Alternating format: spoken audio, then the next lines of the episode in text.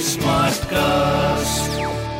आप सुन रहे हैं एच डी स्मार्ट कास्ट और ये है लाइव हिंदुस्तान प्रोडक्शन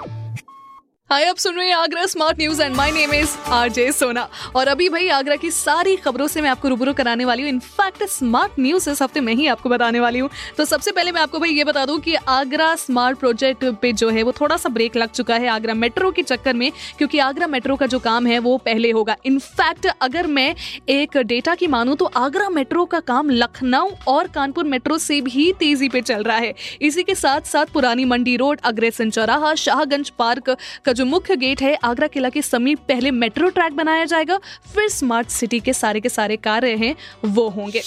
वेल दूसरी खबर है अपनी ताजमहल से जुड़ी हुई, जहाँ पर ताजमहल में थोड़ा सा सैलानियों को लेकर बात हुई है, जहाँ पर सुबह 1500 और शाम को 3500 सैलानियों को प्रवेश मिलेगा।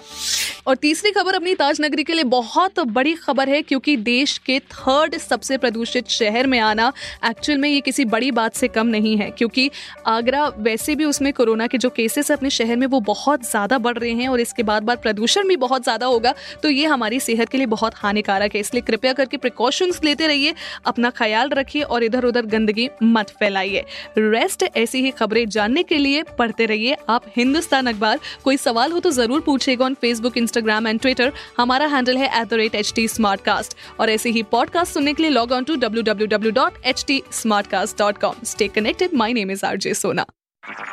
आप सुन रहे हैं एच टी स्मार्ट कास्ट और ये था live Hindustan production H smart cast